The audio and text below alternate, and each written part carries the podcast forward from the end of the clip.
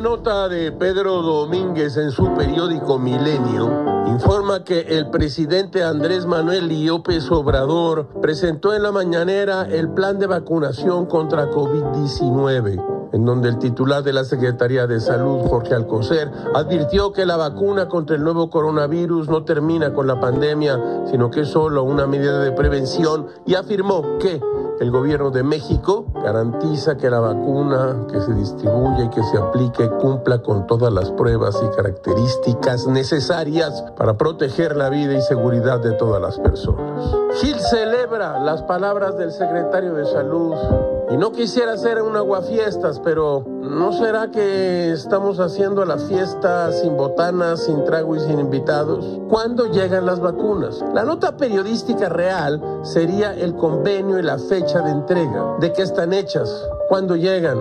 cómo se aplicarán. Cuidado, lo que Gamés más quiere en la vida es que lleguen a México cuanto antes las vacunas, pero se sentiría muy decepcionado si llegan más tarde o si se entorpece por alguna razón la vacunación. Gil insiste, no es un deseo, pero a juzgar por las acciones del gobierno podríamos llevarnos una desagradable sorpresa. Todo, todo es muy raro, caracho.